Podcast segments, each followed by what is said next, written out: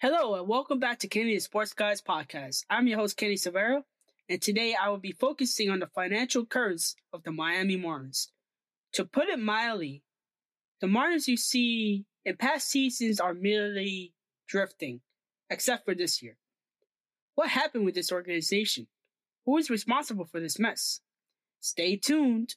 I am on social media at Twitter, Kenny underscore sports, and on Instagram at Kenny Sports Guy.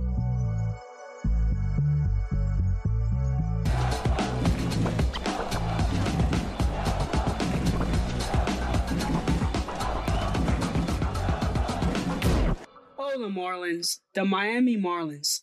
This organization sometimes confused me. This organization had the potential to be a powerhouse in baseball. Players like Bobby Bonilla, Jeff Conine, Josh Beckett, Edgar Renteria are all in Marlins lore. So why did the Marlins are considered to be the financial curse in baseball? Well, a lot of things. After the 1997 championship season, the Marlins were plagued with financial problems with owner Wayne Huizenga at the helm. For those who don't know, Wayne Huizenga was the founder of AutoNation, Waste Management Incorporated, and was the co-owner of the much beloved Blockbuster franchise. I really do miss Blockbuster.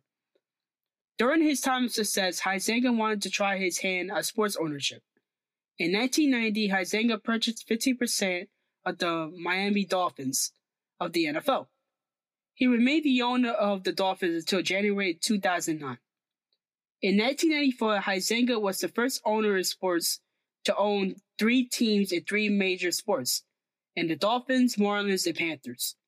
The Dolphins and Marlins had some kind of success with the Dolphins making the play- playoffs in 1994, 95, 97, 98, and 99.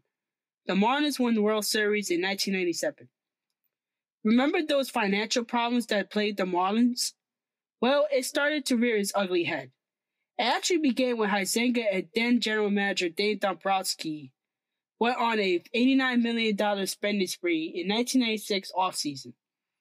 The Marlins strengthened its pitching staff by luring Alex Fernandez to Miami and brought over Bobby Bonilla.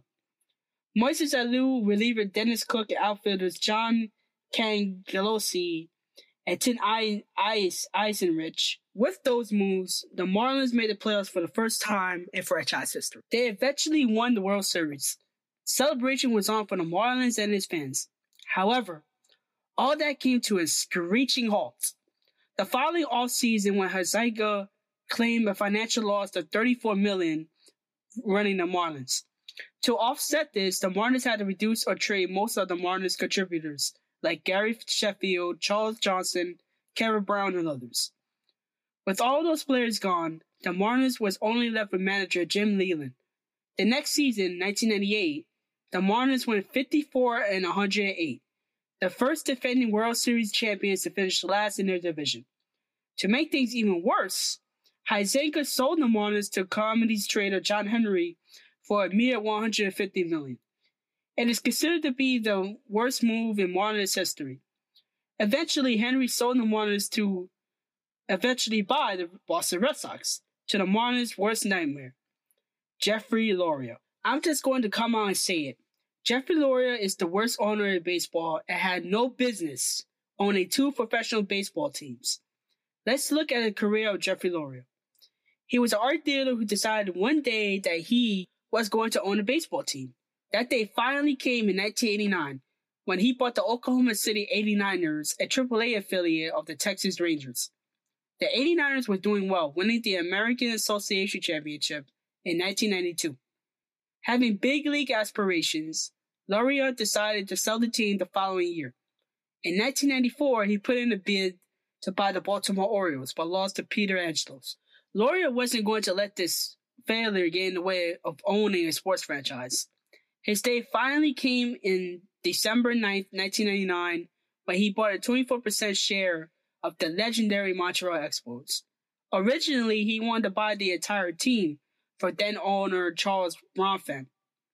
Loria would not give up his pursuit and eventually gathered a group of people together to buy the Expos. You see, the Expos were in a bit of disarray.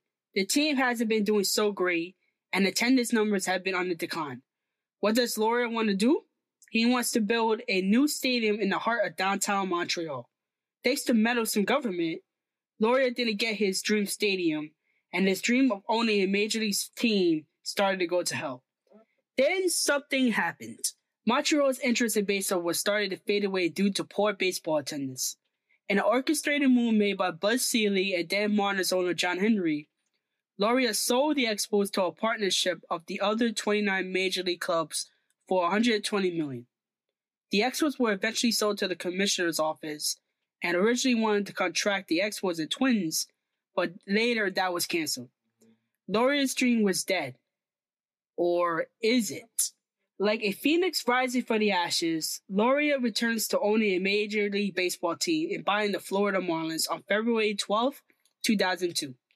In his first year under his ownership, the Marlins went 79 83, fourth place in the NL East. Not good enough for Loria. The Marlins pulled off some blockbuster moves during the offseason. Here are some of the moves. Marlins trade, traded Charles Johnson, Pablo Ozuna, Victor Darensbourg, and Preston Wilson to the Colorado Rockies for Juan Pierre, Mike Hampton, and cash. Mike Hampton was flipped to the Atlanta Braves a few days later. They signed Todd, Todd Hollandsworth as a free agent, signed future Hall of Famer Ivan Rodriguez, and had an up and coming pitcher in Josh Beckett. The Marlins won 91 games, good enough for a wild card berth. They faced the Giants in the National League Division Series, where the series ended with Jeff Conine throwing out JT Snow at home plate. Loria was just one series away from the World Series. In the way are the Chicago Cubs, a team that was on the verge of destiny, a team that wanted to end its championship drought. You guys already know the story of how this series ends. If you don't, two words Steve Bartman, and blowing the 3 1 series lead.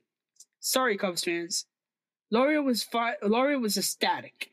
Finally made made it to the big time, and in the way are the mighty New York Yankees.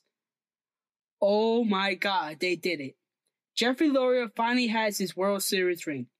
This will be the beginning of the end for the Marlins. After the 2003 championship, things started to take a dive for the worse.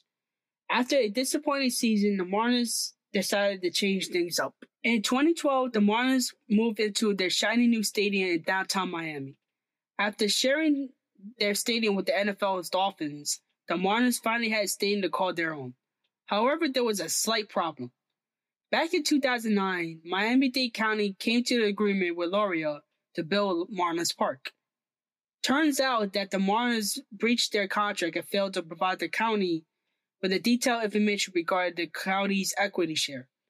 Long story short, Loria basically fleeced the good people of Miami-Dade County by having them pay for the stadium. How did the people of Miami-Dade react to this news? By not going to games. For whatever reason, baseball in Florida doesn't work. Ask the people in Tampa. Low attendance are to blame for, and the 2012 season was supposed to add more meat in the seats. But well, you know, coming out of the 2011 offseason, the Marlins decided to go all in on their roster. They signed Jose Reyes, Mark Buehrle, and Heath Bell. They also traded for Carlos Zambrano and Greg Dobbs. The Marlins were considered to be the favorites to win the World Series and the National League East. Not only new people on the team, the Marlins decided to change their team name to the Miami Marlins and change their color scheme. Gone are the white and teal colors, are in are the orange and white. Marlins also changed their classic Marlins logo to a colorful M. Kind of a ugly design, but it fits the city. So the Miami Marlins were set. Will they win the World Series? The answer is a quick no. The Marlins went 63-93 and failed to make the playoffs for the ninth straight year.